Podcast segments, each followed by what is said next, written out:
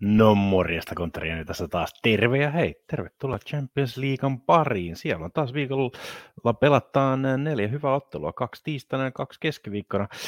Ei ihan samanlaista tykitystä ja hyviä joukkueita tai hyviä otteluita varmaan luvassa kuin, kuin, kuin viime viikolla, mutta hei, tämä on mestariliikaa. Kaikkea kivaa voi tapahtua. Kaikkea kivaa oikeasti voi tapahtua.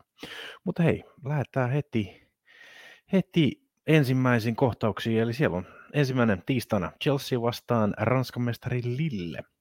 Molemmat joukkueet on hieman, hieman, ei, ei ole yhtä hyvässä asemassa kuin viime kaudella. Siellä on Chelsea kolmantena, mutta on takerellut maalinteon kanssa viime aikoina. Siellä on joukkue on, voitti kyllä ää, mestaruuden, maailman mestaruuden, kun kaatui Palmerasin, mutta sekin kaatui vasta jatkoa jälkeen 2-1.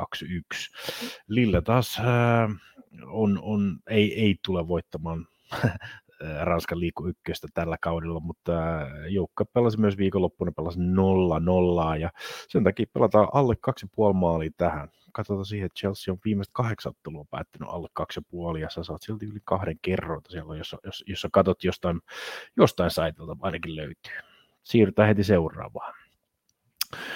Real Juventus on ehkä se isoin kohtaminen ainakin oma, omassa näistä neljästä joukkueesta. Siellä on Villarealilla, joka on nousukunnossa tällä hetkellä. Sieltä joukkueelta kuitenkin puuttuu ää, tärkeä hyökkää Moreno, mutta siellä on Dungeon Juma, joka Hollannin hyökkääjä, joka pystyy tekemään niitä maaleja. Teki myös viikonloppuna teki hattutempuja, ja, ja jos etsitään maalintekijöitä, niin Don Juma voisi olla erittäin hyvä, hyvä tähän vaihtoehtoon.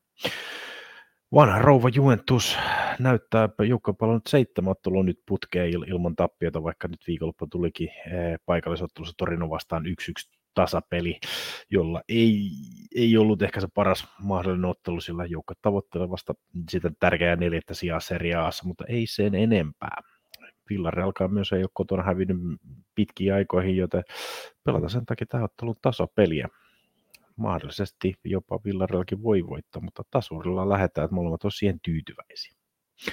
Sitten keskivikotteluihin. Sieltä löytyy Atletico Madrid Manchester United, joka normaalisti voisi olla ehkä se isoin kohtaminen näistä neljästä, mutta fakta on kuitenkin se, että kummakin joukkueet ovat pelanneet heikosti. Siellä on Atletico Madrid, joka löytyy vasta sieltä viisi ää, La Ligasta, vaikka nyt viikonloppuna tuli nyt tärkeä 3 voitto, niin se oli pitkästä aikaa, joka hankki semmoisen hyvän voiton siitä. Joukko hävisi muun muassa Barcelonalle juuri vähän aikaa sitten.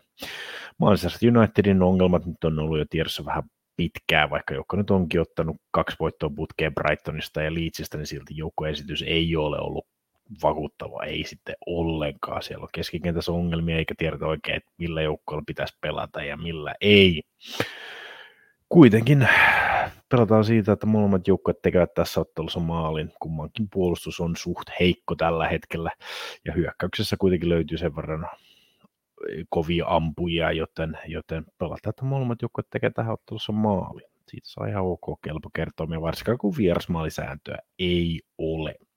Voi hyvinkin mennä yli kahden puolen tässä ottelussa maalit.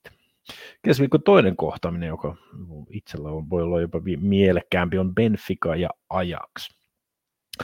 Tässä pelataan ihan selkeästi ehkä koko Euroopan tämänhetkinen kuuminta joukkuetta, eli Ajax, ja joukko menee voitosta voittoa tällä hetkellä, ja Benfica ei, vaikka meni jatkoon lohkosta, missä oli Bayern München ja Barcelona, niin silti joukkue ei ole pelannut hirveän hyviä ja on valmentajakin on tullut vaihdettu. Kymmenessä ottelussa kuitenkin uusi valmentaja on ottanut vasta viisi voittoa. Kotona kuitenkin Benfica tekee maaleja, joko on viimeksi jäänyt maaletta kotonaan lokakuussa.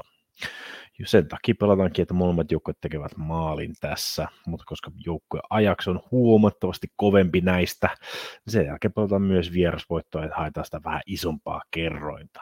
Ten Hag on ja, ja löytänyt erittäin hyvän maalintekijän, eli Hallerin, ranskalaisen Hallerin, Sebastian Hallerin, jota on, ollaan jopa viemässä Bayern Münchenin kauden jälkeen. Hänestä voi löytyä jopa se maalintekijä, jos niitä lähtee etsimään. Kaveri tehnyt kuitenkin tällä hetkellä ykkösenä mestariliikan maali pörssissä.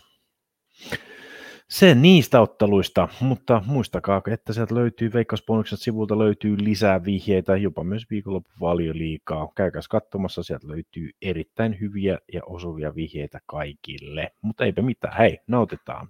Here come the champions. Kohta alkaa musiikki soimaan, joten lähdetään siitä liikkeelle.